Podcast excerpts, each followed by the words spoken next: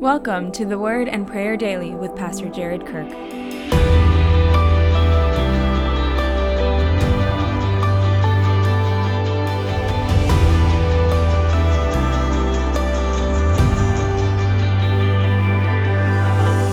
Second Peter 3 14 through 18.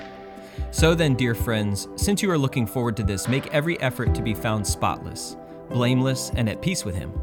Bear in mind that our Lord's patience means salvation, just as our dear brother Paul also wrote you with the wisdom that God gave him. He writes the same way in all his letters, speaking in them of these matters. His letters contain some things that are hard to understand, which ignorant and unstable people distort, as they do the other scriptures, to their own destruction. Therefore, dear friends, since you have been forewarned, be on your guard, so that you may not be carried away by the error of the lawless and fall from your secure position but grow in the grace and knowledge of our Lord and Savior Jesus Christ. To him be the glory both now and forever. Amen. As Peter ends his letter, we get these final exhortations from somebody who's been following Jesus faithfully. I mean, remember, Peter sat at the feet of Jesus as he taught the crowds. Jesus would often teach from place to place to place, and so he often taught the same thing over and over and over again, and Peter heard it. He internalized it, it shaped his whole life.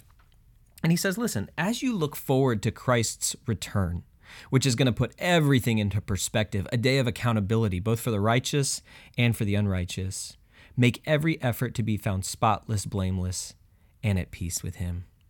Isn't that a wonderful goal for the life of a Christian? I want to be spotless. Not I don't want there to be one little spot. I don't want there to be one little stain. I can't I don't want anybody to be laying any blame on me and I want to have peace with the Lord. And then Peter reminds us that God's patience in his coming, because it's that delay that always causes confusion for people. Like, what is God waiting for? And he reminds us what God's waiting for. His patience means salvation. The longer God waits to come back, the more of his kids are going to repent and trust in Jesus and come back into his kingdom. And so patience means salvation. Now, on his way out, Peter's going to give us this other little nugget, which is really actually very important in understanding what Scripture is. He starts talking about Paul in his letters, and he says people distort them, people misrepresent them. But he, he uses this little phrase. He says, ignorant and unstable people distort them as they do the other Scriptures. And so Peter himself puts the writings of Paul in the category of the Scriptures. He says they distort the scriptures of Paul, they distort other people's scriptures, the other prophet scriptures as well. And so Peter himself here is saying these writings of Paul are scripture. These men were actually aware that what they were writing was given by the Holy Spirit for the church and was scripture the same way that the Old Testament prophets were. And think about that for, for Jewish men to understand that what they were writing was on the same par as what Moses wrote or what Isaiah wrote or what Jeremiah wrote. I mean, that is incredible. But that is the power of the Holy Spirit at work in them, guiding them as they wrote these letters. And when he concludes his writing of Scripture, here's what Peter says He says, Be on your guard, don't get carried away by the error of the lawless, and grow. Grow in the grace and knowledge of our Lord and Savior Jesus Christ. And isn't it just true? That the Christian life is always one of growth. We're just never complacent. There's always one more part of my life, one, one more room for Jesus to explore in this house that makes up my soul. That there's no part withheld from him. Every part of me is going to be moving forward, shaped by the gospel, growing in understanding, growing in love, growing in passion. I have to grow. I have to grow in His grace to me. I have to grow in my knowledge of Him. I have to grow. And that's how we're going to end our time with the letters from Peter. We're going to pray today and ask God to help us grow. And so I want you to take a few minutes right now and spend that quiet time asking God to help you grow and maybe think through the different ways that you need to grow in your life. So let's take a minute and pray that now.